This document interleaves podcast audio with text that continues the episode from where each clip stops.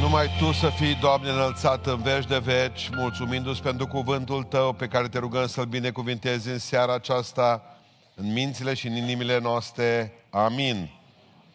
Haideți să deschidem cuvântul Sfânt în Matei, acolo am rămas. În ultimele versete din capitolul 15, suntem la cea de-a 69 întâlnire din Matei și suntem în capitolul 15 de la versetul 29. După ce termin Matei, m-am gândit ca să iau din nou Vechiul Testament, îmi trebuie 27 de ani pentru Vechiul Testament, am calculat. Nu că dacă îți fixezi obiective în față, ai și sănătatea necesară. Deci la versetul 29 citim, cea de-a doua mulțire a pâinilor, Iisus a plecat din locul acela și a venit lângă Marea Galilei s-a suit pe munte și a așezut jos acolo. Atunci au venit la el multe noroade, având cu ele șchiopi, orbi, muți, ciungi și mulți alți bolnavi. I-au pus la picioarele lui și el i-a tămăduit. Așa că noroadele se mirau când au văzut că muții vorbesc, ciungii se însănătoșesc, șchiopii umblă și orbi văd și slăveau pe Dumnezeu lui Israel. Iisus a chemat pe ucenicii săi și le-a zis, mi-e milă de gloata aceasta, că iată, că de trei zile așteaptă lângă mine și n-au ce mânca. Nu vreau să le dau drumul flămânzi, ca nu cumva să leșine de foame pe drum. Ucenicii au zis, de unde să luăm în pustia aceasta atâtea pâini ca să săturăm atâta gloată? Câte pâini aveți? I-a întrebat Iisus. Șapte, i-au răspuns ei, și puțin peștișori. Atunci Iisus a poruncit norodului să șadă la pământ, a luat cele șapte pâini și peștișori, pe ce a mulțumit lui Dumnezeu, a frâns și a dat ucenicilor, ucenice, au împărțit norodului, au mâncat toți și s-au săturat și au ridicat șapte coșnițe pline cu rămășițele de fărămituri. Cei ce mâncase erau patru mii de bărbați, afară de femei și de copii. În urmă Iisus a dat drumul noroadelor, s-a suit în corabie și a trecut în ținutul Magdalei. Amin. Reocupăm locurile. Nu a durat trei duminici de când v-am vorbit despre altă mulțire a pâinilor. Poate ne gândim că nu au fost atenți ucenicii și au scris o minune de două ori în Biblie. Nu, sunt două minuni diferite. Foarte diferite. Uh, dacă vă aduceți aminte, la prima au fost 5.000 de oameni hrăniți și minunea a avut loc în uh, Galileea, cu cinci pâini de la un băiat și doi pești. Vă aduceți aminte? A fost primăvara minunea aceasta. Și au umplut 12 coșuri de fărămituri. Au încercat să-l facă rege, dacă mai citiți minte. Și cei pe care a hrănit atunci au fost evrei. Deci a fost o hrănire a evreilor. Mulțimile care erau adunate în jurul lui erau evrei. Asta a doua, hrănire despre care vorbim astăzi, au fost cu 4.000 de oameni, bărbați, în afară de femei. Deci avem un număr diferit. S-a întâmplat în Decapolis, în locul celor 10 orășele mici, Deca 10 de la... După aceea au fost șapte pâini aici și ceva pești, nu știm câți. A fost vara. N-au încercat să-l facă rege. Au fost neamuri. De unde știm că au fost neamuri? Pentru că scrie și slăveau pe Dumnezeul lui Israel, ăștia care fusese vindecați, tămăduiți și mâncați. Dacă erau evrei, era, se subînțelegea. Nu trebuia spus Dumnezeul lui Israel, ci Dumnezeu. Nu știau evrei că e a lor. Neamurile trebuiau să spună, ăsta e Dumnezeul lui Israel. De ce știm că au fost două evenimente? Vă rog frumos priviți cu mine în Matei 16, de la versetul 8 la versetul 10. Iisus spune că au fost două evenimente diferite. Iisus, care cunoștea lucrul acesta, le-a zis, puțin credincioșilor, pentru ce vă gândiți că n-ați luat pâini? Tot nu înțelegeți și nici nu vă mai aduceți aminte de cele cinci pâini pentru cei cinci mii de oameni și câte coșuri ați ridicat. Și observați versetul 10, nici de cele șapte pâini pentru cei patru mii de oameni și câte coșnițe ați ridicat. Observați ce ce sus. Sunt două evenimente. Sunt două evenimente distincte. Nu vă mai aduceți de primul eveniment, zice Domnul. Da de al doilea. Bun. Dar atunci punem întrebarea. Ce învățăm astăzi de aici? Dacă v-am spus și data trecută că a fost o hrănire miraculoasă, că s-a întâmplat diferit. În primul rând, unul dintre lucrurile pe care vreau să le învățăm astăzi și care l-am trecut cu vederea data trecută, ca să ce predica și în seara asta, trebuie să răspundem la o întrebare. De ce veneau oamenii la Isus și de ce atrăgea Isus pe oameni ca un magnet? E o întrebare bună asta. Pentru că spune versetul 30, versetul 31, mai mergem încă o dată, spune cuvântul Domnului așa.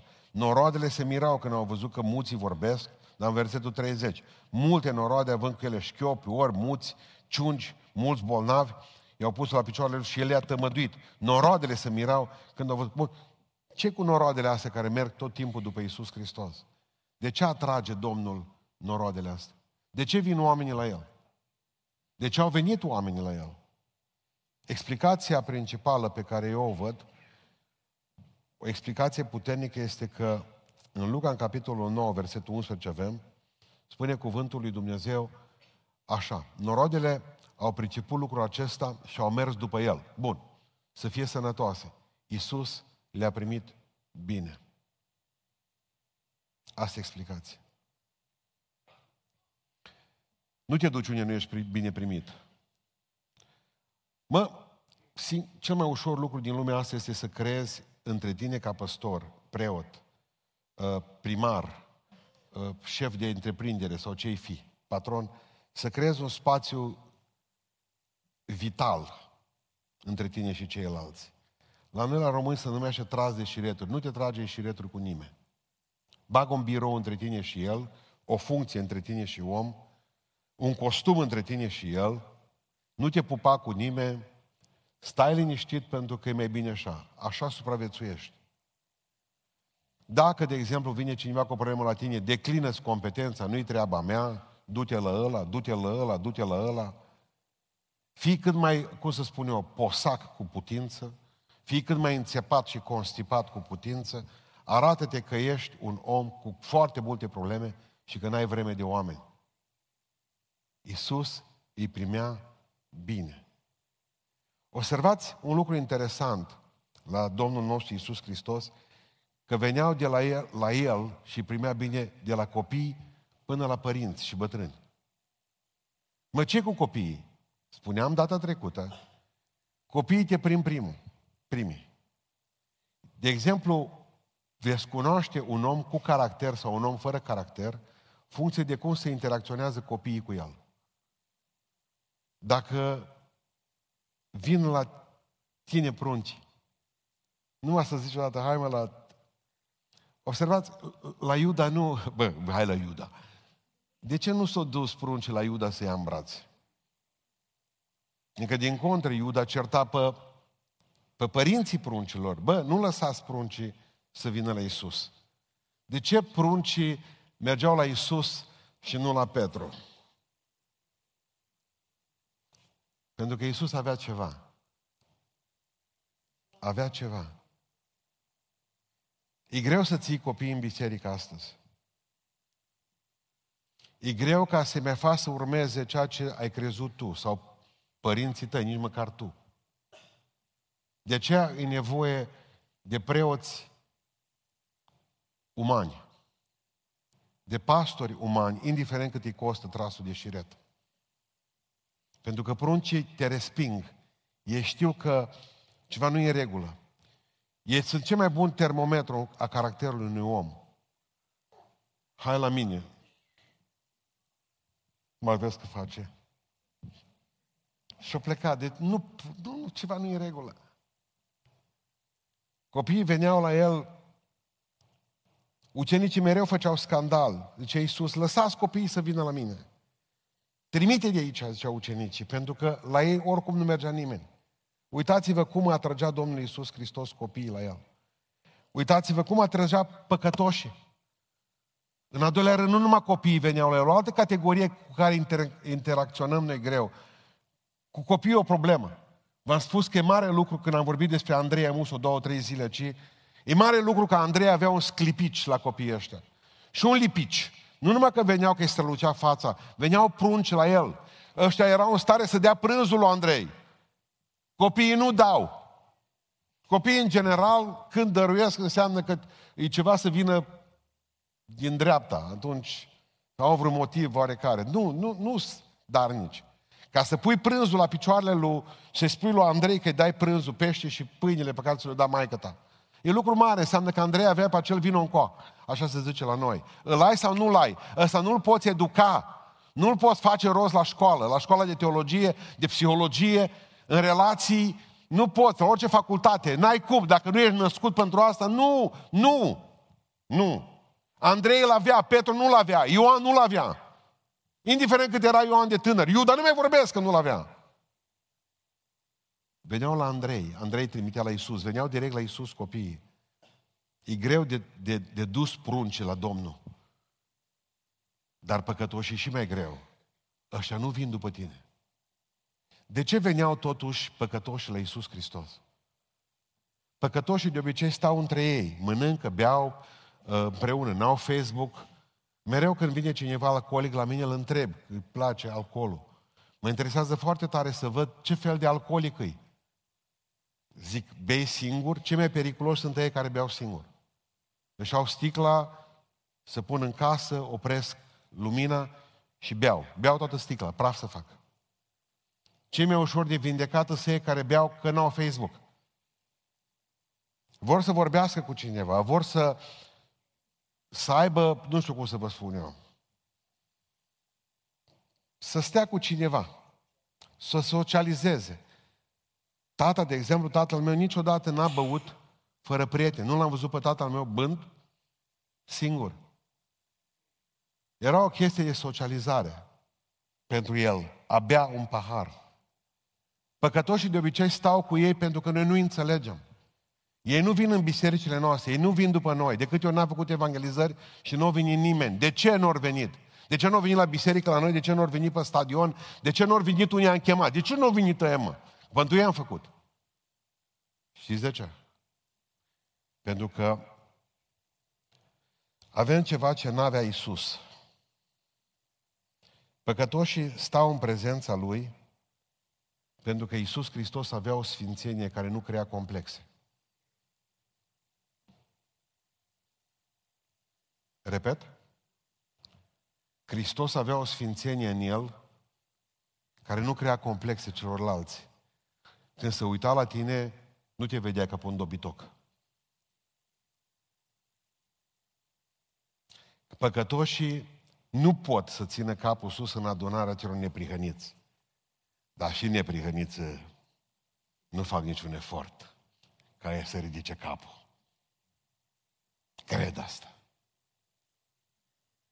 Deci în momentul în care te duci undeva și simți în toată miros de tămâie în jurul tău și îți dai seama că nu ești acceptat de sfinți,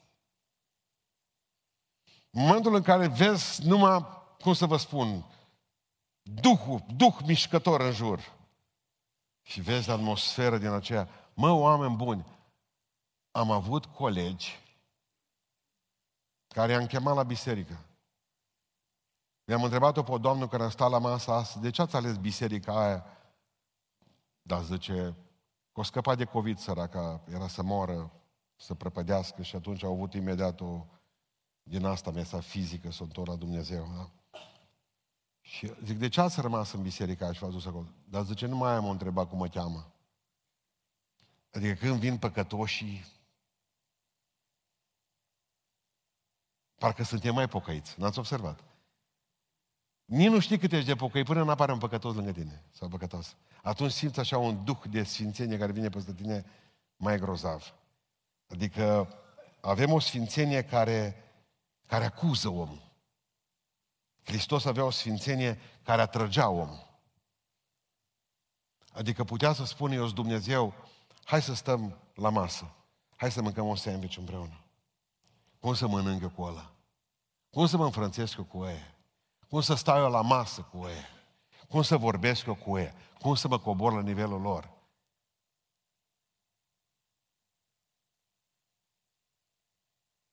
Și astăzi au venit la mine în biserică, când s-a terminat slujba, au zis, a venit la mine un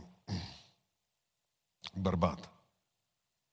uh, cu o femeie. Zic, soția?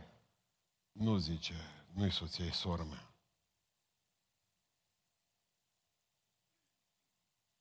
La care a început să-i curgă lacrima. Ce domnul pastor, eu sunt homosexual. Și a zis, domnule, dați-mi voie să vă îmbrățișez și să mă rog pentru dumneavoastră. Ce soră sa, pentru prima dată când fratele meu vine la biserică și mi-a spus, stăm până la sfârșit și de nu mă baga pastorul ăla în seamă. O zis un cuvânt urât ce face el cu bisericile de aici încolo. Eu când l-am luat în brațe, eu n știu de ce s-a topit. Dar s-a topit. S-a topit. Știți ce m-am gândit când m-am dus acasă la masă?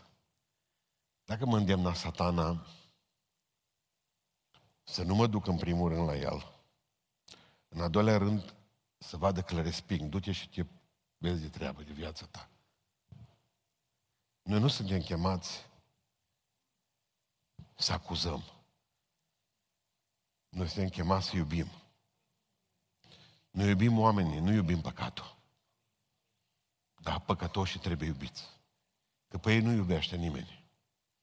Ei de obicei sunt homosexuali, ei sunt drogălăi, ei sunt nenorociți, ele scurvele, scuzați cuvântul, noi vorbim de ce se aude, ce vorbesc. Nu, nu, nu, pe ăștia nu iubește nimeni. Și noi când suntem în preajma lor le facem prăpastia mai largă. Iisus nu o făcea.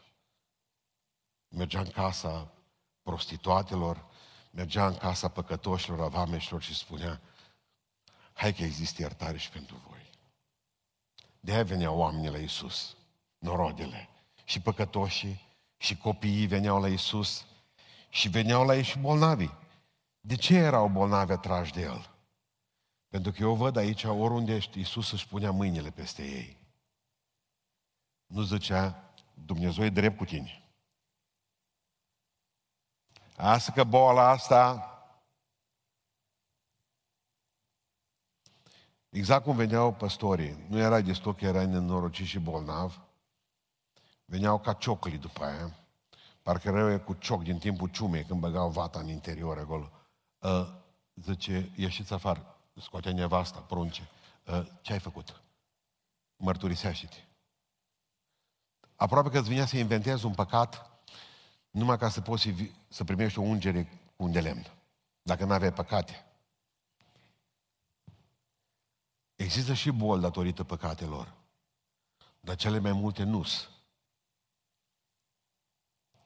La Iisus veneau mulțimile astea pentru că era magnet. Spune Biblia că îi atrăgea pe oameni și mai făcea Iisus ceva. Aducea speranță.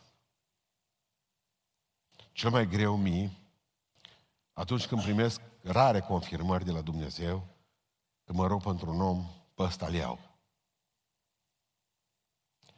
În momentul în care te ridici de pe genunchi și știi de fapt că până la urmă cancerul își va desăvârși lucrarea,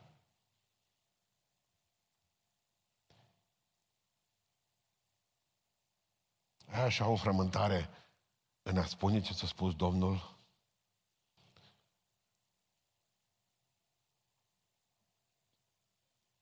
Vreau să vă spun ceva. Speranța trebuie să moară ultima. De atâtea ori le-am spus, va fi bine. Și când am plecat, am știut că noi nu o să ne mai vedem niciodată. Să nu omorâți speranța din nimeni niciodată. Nici din pruncii voștri, nu le tăiați aripile. Iisus aducea speranță când veneai fără picioare, fără mâini, când veneai oarbă sau orb la el, el aduce speranță. Era ca porumbelul care a dus din corabia lui Noe frunzele de măslin și crenguța. Fiți oameni aducători de speranță. Fiți oameni care să fiți magnet pentru ceilalți oameni în jurul vostru. Și mai făcea Iisus ceva, făcea minuni. Dar observați că accentul nu se punea pe ele, ci pe Dumnezeu. Zice Nicodim noaptea către Iisus. Zice, tu faci minuni pentru că zice, tu ești din Dumnezeu. Observați ce spune bătrânul Nicodim. De aia faci tu minuni, că Dumnezeu e cu tine. Minunile nu se fac pentru ca omul să fie vindecat, ci ca Dumnezeu să fie înălțat în primul rând. Hristos îl înălța pe Dumnezeu, pe Tatăl întotdeauna și oamenii erau vindecați, primeau eliberare, primeau putere, primeau mădulare noi, picioare, mâinile creșteau, ochii vedeau. Hristos aducea speranța, Hristos atrăgea oamenii la El. Așa trebuie să fim ca biserică. Să vină și copiii la noi, să vină și păcătoși în locul acesta, să aduce speranță oamenilor. Bă, nu te teme, va fi bine. Dumnezeu nu te va lăsa. Cu niciun chip nu te va lăsa. Să fiți oameni care să aducă pacea, să fiți oameni care, prin mâinile voastre, Dumnezeu să facă minuni. Că dacă voi doriți ca Dumnezeu să fie înălțat, Dumnezeu va face minuni cu dumneavoastră și prin dumneavoastră cu alții. Bun, asta e primul lucru care am vrut să-l scoatem în evidență în seara asta. Al doilea lucru, nu numai că avem aici o lecție despre prezența lui Isus, că astăzi câteva lecții pe care le învățăm din a doua mulțire a pâinilor. Avem și o lecție despre compasiune. Versetul 32 spune cuvântul Dumnezeu așa. Iisus a chemat pe ucenicii săi și le-a zis, mi milă de gloata aceasta. De trei zile așteaptă aici și nu o să aibă de mâncare. Eu văzut necăjiți. Eu văzut necăjiți. N-avea de unde dacă nu mergea între ei. Nu poți auzi mațele chiorăind. Trebuie să fii pe aproape. Mi-e milă de ei, zice Iisus. Asta e compasiunea lui de Domn, de împărat. Întotdeauna l-am văzut pe Dumnezeu ca un căutător. Dumnezeu caută oamenii. Adame, unde ești? Vom fi blestemați toți și biserica asta va pica pe noi cu acoperiș cu tot. Dacă rămânem aici. Noi trebuie să-i căutăm pe ei. N-așteptați, numai întâmplător pot veni aici. Numai nu știu cum, poate să fie ceva ciudat să vină în locul acesta. Minim se va întâmpla. Unul la mie care vine aici și se împiedică în locul acesta. Ceilalți trebuie căutați. Fiți căutători de oameni. Pentru că dacă îi căutați voi, dacă vă uitați în șanț, mă, nu mai rămas nimeni aici. În canal, să vedeți. Nu rămas nimeni aici. Pe banca asta, singur în parc. La cimitir, dacă vă duceți, stau de obicei pe bănci, le muri cineva drag, căutați voi. Să-L vedeți pe Dumnezeu ca un căutător. Să nu-L vedeți pe Dumnezeu ca pe un polițist. Dacă L vedeți pe Dumnezeu ca pe un polițist, lăsați-vă de predicat, Că nu așa trebuie să-L predicați pe Dumnezeu. Lăsați-vă de uh, biserica aia care, care vede în fiecare om un veritabil păcătos care așteaptă fluierul lui Dumnezeu. 11 metri, ce ai făcut acolo? Ce cauți acolo? Asta nu-i Dumnezeu Bibliei. Dumnezeu pe care îl slujesc eu, Dumnezeu dragostei. Nu-i Dumnezeu care vrea să ne ologească pentru fiecare greșeală pe care o facem, pentru că dacă ar face așa, n-a mai fi nimic. Lui Dumnezeu era milă. Ucenicii de aia nu mai puteau ei. Ei aveau pâini, ei aveau pești. Bă, noi avem.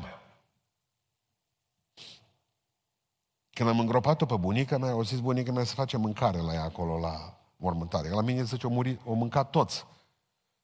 De 50 de ani și bunica mea 60 de ani în curtea asta o mâncat toți. Și erau săraci lipiți pământului, că noi ne gândeam, iar au venit cineva la noi, mă, iar rămâne fără mâncare în seara asta. Eram nepoții și eram unchii mei și mătușile, eram tinere. Între mine și unchiul meu numai vreo șapte, opt ani de zile sunt diferență.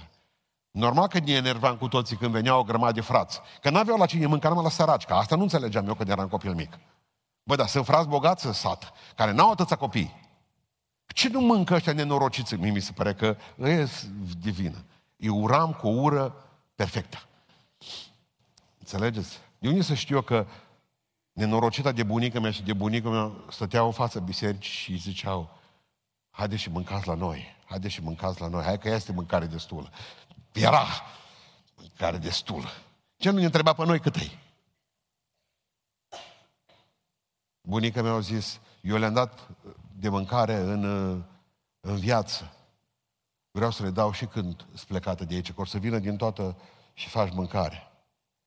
De unde să știu eu că în sat era 11 metri dacă făceai mâncare, că mort, mâncare închinată idolilor, erau acolo cu versetele, săreau toți înțepeniți pe tine. Au început să-i pună sub disciplină pe neamurile mele, că eu m-am dus, eram păstor atunci și am zis, bat pe oricine care nu mănâncă. Nu, au plecat jumătate de la masă, dar cu ceilalți am mâncat. După aceea m-am trezit de fapt că toate neamurile mele fusese prigonite începând de a doua zi după mormântare. După asta. Bun. Și acum ascultați. Nu mă duc eu la păstorul ăla când a murit tată sau la păstorul care ne-a pus sub disciplină tău neamul. Să predic. Când m-am băgat înăuntru în curte, dar până n-am simțit o miros, mă, de varză murată, trecută, năbușită până... N-am simțit o miros de niște bucățele de carne, de șoric, strânse, ca o menghină în orez și la rândul lor strânse în... Mă, dar ce miros satanic e ăsta, zic? Dacă tot sunt împotrivă la lucrul ăsta. Și ce zice pastorul către mine? Pentru noi, pentru păstori, zice, când pleacă toți.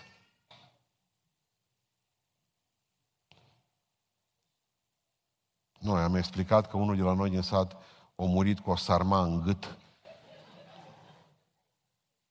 exact la cea de-a treia zi după ce a murit măsa. Bine, să nu înțelegeți că era tânăr, că el avea vreo 80 de ani, măsa avea vreo 100 și de amărât ce a fost cu muri maică să la 100 de ani, s-a necat a treia zi, la de-a treia zi. Știți cum se punea la noi? Aceea am rămas. L-am îngropat, mi-aduc aminte că eu am săpat groapă, că era miner și noi ăștia zice, bă, ăștia sapă. Bun. Le-am explicat eu de sarmalele alea. Adică unii sunt mai egali decât alții. Ați auzit asta până acum? Ce ușor e să dai legi. Trebuie să ai tehnică. E dată legi în care oamenii trebuie să fie bajocoriți la nivelul maxim. Iisus avea milă, mă. Era mânat de compasiune. Ce verset dureros în Marcu 9 cu 19. Până când vă, vă voi mai suferi, zice Iisus. O neam credin, credin, cred, necredincios, până când vă, vă mai fi cu voi. Până când voi mai suferi? Până la smolsul bărbii ne-a suferit.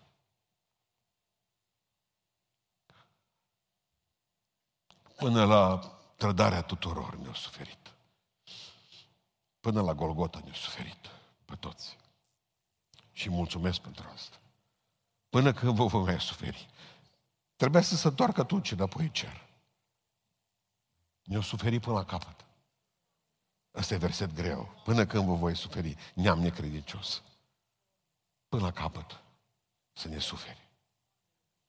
V-a spus întrebarea aceasta, ce verset poate să fie cel din plângeri din Eramia 3 cu 51? Mă doare ochiul de plâns pentru toate fiicele cetății mele. O plâns cineva dintre dumneavoastră care poate să spună lucrul ăsta. Că nu există durere mai mare a ochiului decât David o plâns, zice, atunci când a fost treaba cu fiul său, cu Absalon, până n-a mai putut plânge. Așa spune de trei ori. Ca plâns, cu trec poporul până n-a mai putut plânge. Dar ca Dumnezeu nu plânge nimeni. Mă doare ochiul de a plâns, zice Domnul. Asta înseamnă compasiune. Să nu vă mai aud când mai ziceți că Dumnezeu e polițist.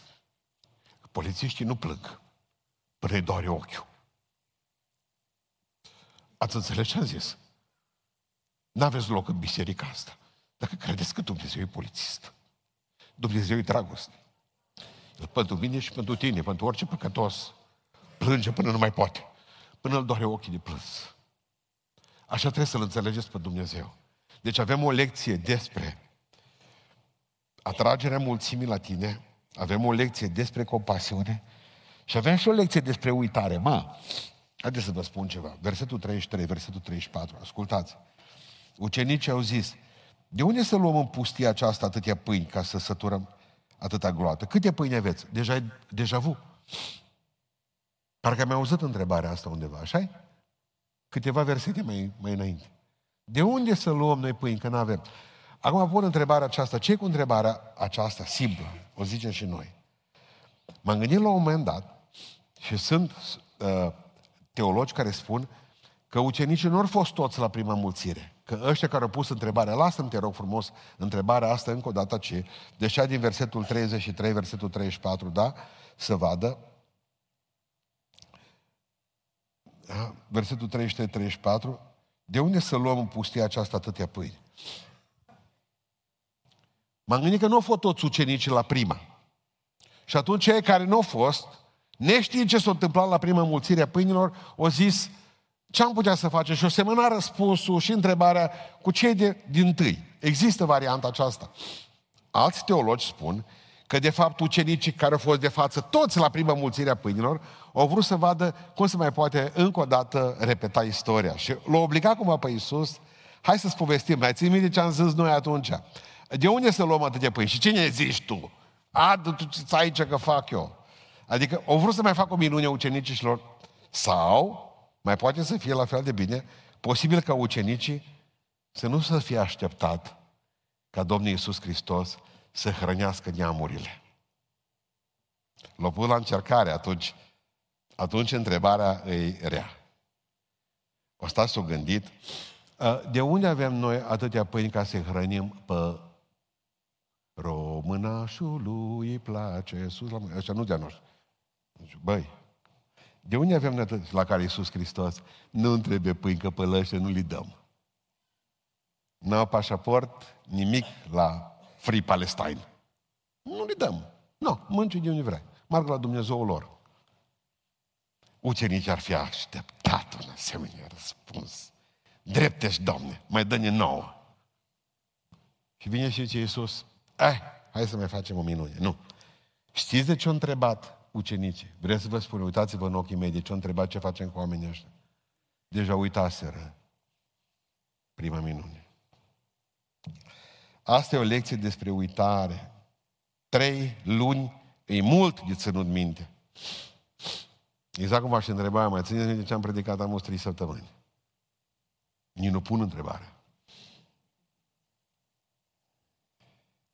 Psalmul 106, versetul 12-13, te rog frumos, zice, vai cum trece timpul. Atunci i-au crezut cuvintele și au cântat laudele dar au uitat curând lucrările lui și nu i-au așteptat sfatul. Împlinirea planurilor lui. Nu, i-au cântat cântările, i-au stat la masă la cină, au ascultat predicile, dar au uitat curând toate lucrările lui și n-au așteptat împlinirea planurilor uităm. Uităm de Dumnezeu, uităm de cei care ne-au făcut bine, de cei care ne-au ajutat în viață, uităm de cei care, de cele care ne-au dat viață. Ce telefoane primesc de când să știe că fac azil la ștei. Domnul pastor, am un deșeu și eu acasă.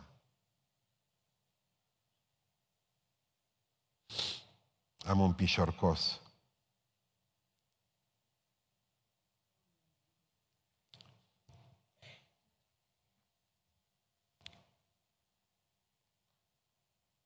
M-a sunat o doamnă că am fost și supărat. Stăteam și în frig și mă ploua. Și zice, vreau, zice, mama, zice, cu ea mă înțeleg la ea. și surdă, tot țipăm una la alta, zice, și nu mă mai înțeleg cu ea. Ai vreau să dau la dumneavoastră acolo și zic, în afară de a nu te înțelege cu ea, mai ai ceva? Nu. Ai întrebat-o, zic, de ce nu o sări pe călcâie cu tine când erai gravidă? De ce nu muta dulapuri? Ai întrebat-o vreodată. Ai întrebat-o de ce nu o să duc la Felix să se bage în apă caldă.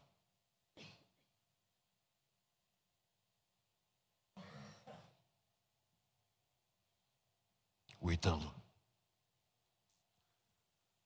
Uităm, vă rog să mă credeți că nu mai ți minte zilele în care s-au botezat în apă. Când te-ai botezat? Vara. Data. Cine te-a botezat? Canci. Era un pastor cu barbă. Era un pastor cu pălărie verde. O muri, zic. E mor de 8 ani. Ăla cu pălărie verde. Mai gras, da. Nu ne mai aducem aminte.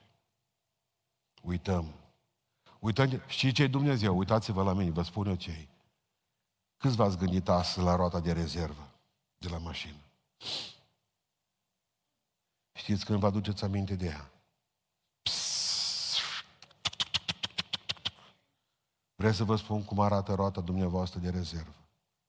Ca a mea. Nici nu știți unei de multe ori. Murdară. Neîngrijită. Nu contează. Ăsta e Dumnezeu pentru noi. Avem probleme, Iisuse, nu mă lasă. Rapid la cheie, rugăciuni, biserică. Uităm. Uităm ce mult bine ne-a făcut Domnul. Uităm. Și închei că e târziu în seara asta. Avem o lecție aici despre a atrage oameni. Avem o lecție despre compasiune, despre milă. Și avem o lecție despre uitare. Uităm. Doamne, ce? Mai fac o minune șase, ce domne, că pe aia alt văd că ați uitat-o. Dar avem și o lecție despre provizie și cu asta chiar când încheiem. Versetul 37. Au mâncat toți și s-au săturat și s-au ridicat șapte coșițe pline cu rămășițele de fărmituri. Mi milă de cineva, zice Iisus, mi milă de oamenii ăștia. De câte ori n-ai zis că ți milă de cineva și n-ai făcut nimic? Iisus când avea o milă din asta, făcea ceva și le dădea să mănânce. Dacă ți milă, fă ceva. Că dacă nu milă, e cel mai afurisit sentiment de pe fața pământului. Pentru că o milă fără brațe, o milă fără picioare, fără 100 de lei, nu valorează nimic.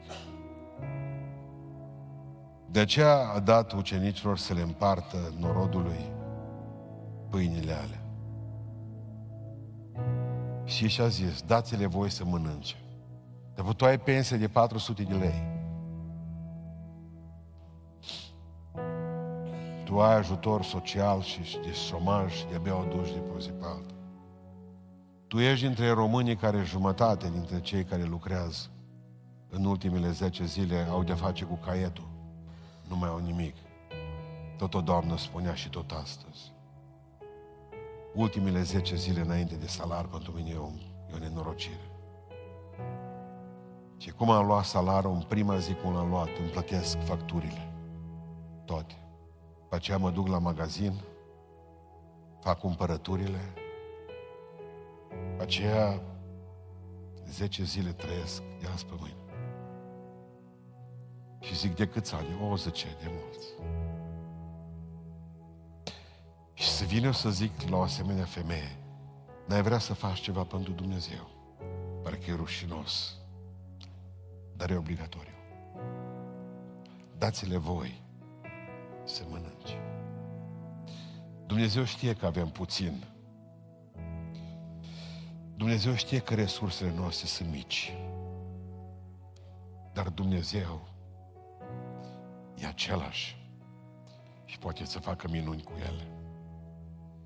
Nu va începe din nimic, întotdeauna dintr-o bucățică de ceva sau dintr-o fărâmă de credință.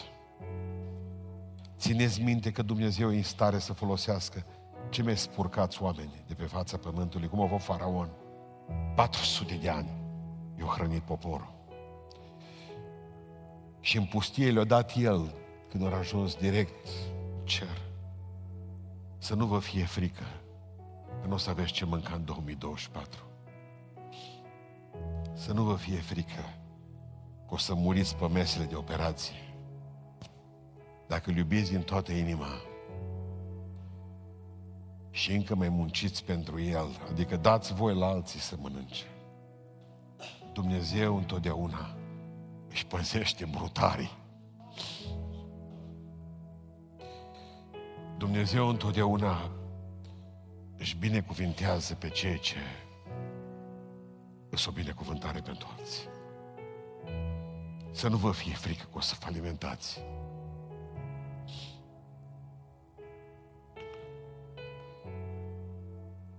Dus și când am vorbit cu ei, câți copii aveți? Nouă. Toți mari, căsătoriți. Cum ați rămas? L-am întrebat pentru că unul mi era coleg. Cum ați rămas toți lângă Dumnezeu? Mi-a fost greu, frate, că tata a murit. A rămas mama cu nouă prunci acasă.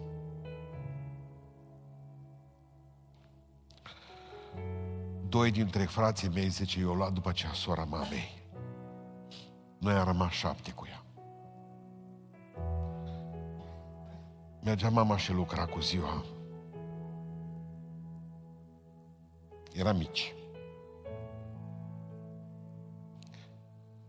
Totdeauna am avut în fiecare zi că ne aduceau, ne mai ajutau, mai găseam câte o bucată de pâine și a fost bine, dar într-o zi a venit mama și a zis, n-am găsit nimic de lucru astăzi. Și noi am întrebat-o, ce o să mâncăm, mama?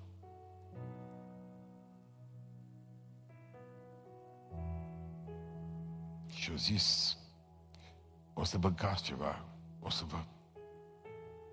O să fie de mâncare până de seară. Și ne-a spus, nu o să vă culcați cu burta flămândă, goală. Era vară. Tot ne-a prostit pe afară, am umblat. Era nouă și ceva că s-a făcut noapte, început de vară. Am mâncat, nu știu cum să zice, măcriș, mai țineți minte?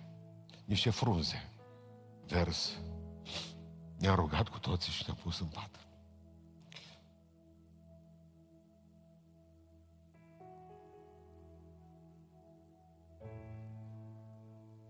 Am auzit-o pe mama cum să rog. Le-am promis că nu se culcă cu burta acolo.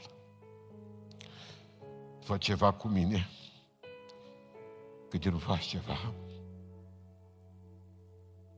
ăștia nu o să mai creadă în tine.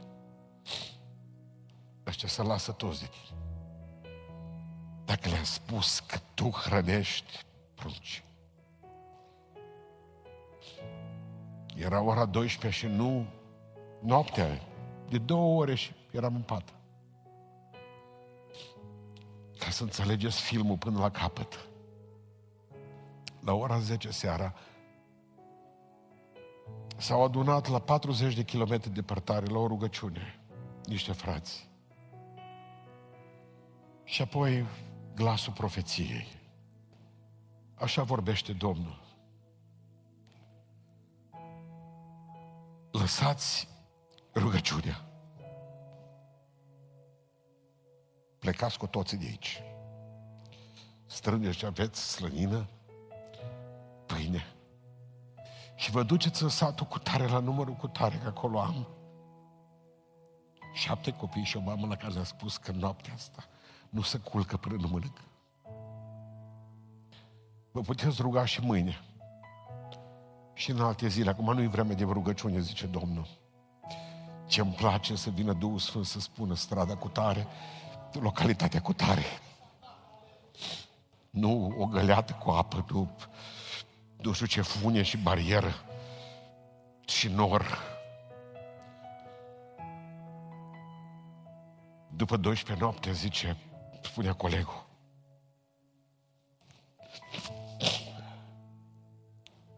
fața casei noastre lumină. Mai țineți minte IMS-urile alea? Un IMS în fața casei noastre. Aici este o vreo pocăită? Da. Aveți prunci? Da. Câți? Șapte. Aleluia. Așa am auzit noi, prunci. Rapid s-a oprit lampa.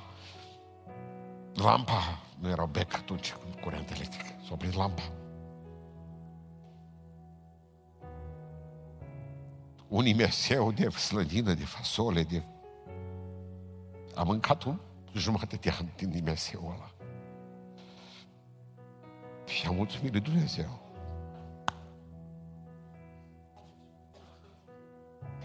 Dumnezeu poartă de grijă. Să nu vă fie frică.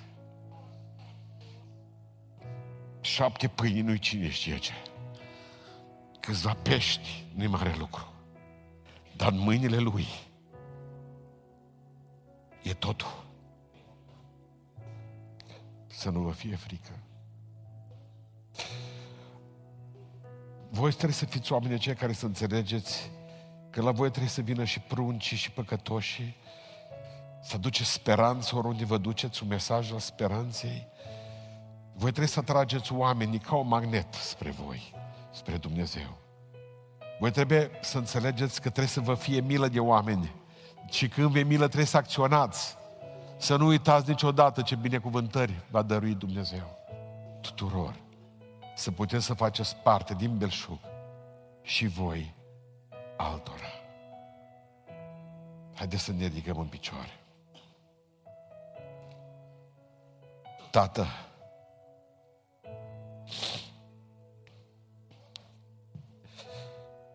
Tată, ca în urmă cu 2000 de ani, venim să spunem că e foame după tine. Venim să spunem că avem acasă ce mânca și îți mulțumim pentru asta. Că nu trebuie să vii cu imeseul la noi.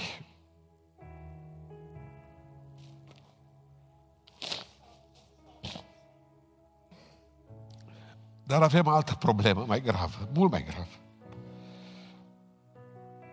Este păcat în noi și este lipsă de ardere în noi. Este lipsă de dragoste în noi. Este lipsă de bucurie și pace.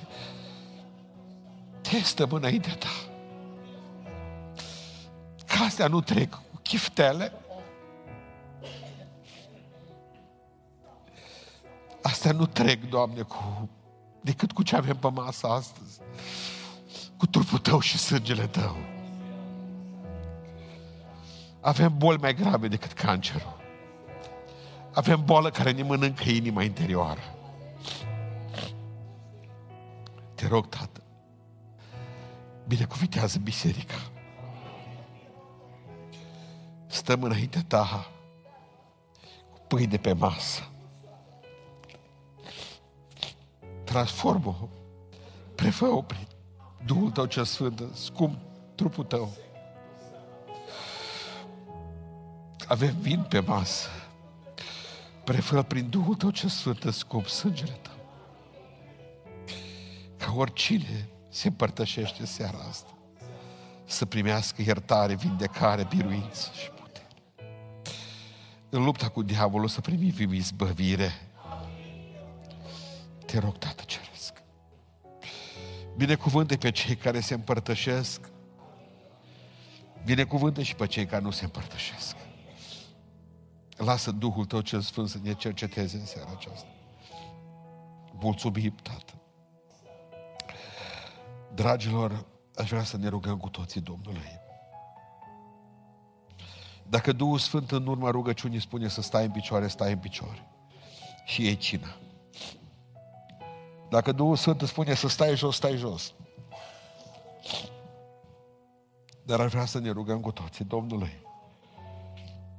Să ne cerem iertare înaintea Lui. Și se spune că iubim.